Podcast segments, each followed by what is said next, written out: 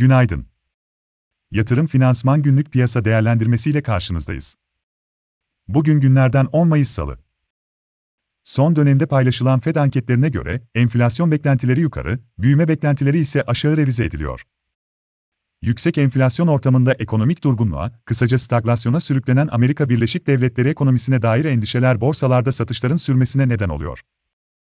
Amerika Birleşik Devletleri şirketleri için fiyat, kazanç oranlarının ya da hisse başına kar beklentilerinin aşırı fiyatlamalara işaret etmemesi panik fiyatlamasını engellese de birkaç hafta içinde son bir yılın tüm kazanımlarının geri verildiğini söyleyebiliriz. Büyüme üzerinde riskler sürdükçe kar beklentileri de aşağı revize edilebileceğinden Wall Street'te baskının devamını görebiliriz. Dün yüzde dörtlere varan kayıpların ardından Amerika Birleşik Devletleri vadelileri bu sabah pozitif bölgede ve tepki arayışına işaret ediyor. Asya'da da genel görünüm satıcılı, ancak gün içi kayıpların bir kısmı telafi edilmiş durumda. B İ S T'te yatay açılış bekliyoruz, yurt dışına görece pozitif ayrışma ise devam edebilir. BİST yüz endeksinde dirençler iki bin dört yüz seksen, iki bin beş yüz ve iki bin beş yüz altmış, destekler ise iki bin dört yüz otuz, iki bin dört yüz kırk bandı ve iki bin dört yüz.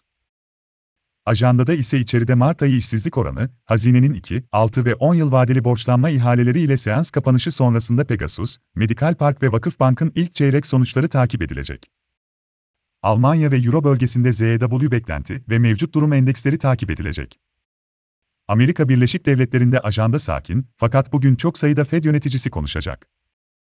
Sırasıyla New York Fed Başkanı John Williams, Richmond Fed Başkanı Thomas Barkin, Fed Guvernörü Christopher Waller ve Minneapolis Fed Başkanı Neil Kashkari ile Cleveland Fed Başkanı Loretta Mester konuşmalarında enflasyon, büyüme ve gelecek dönemde izlenecek politikalara dair mesajlar takip edilecek.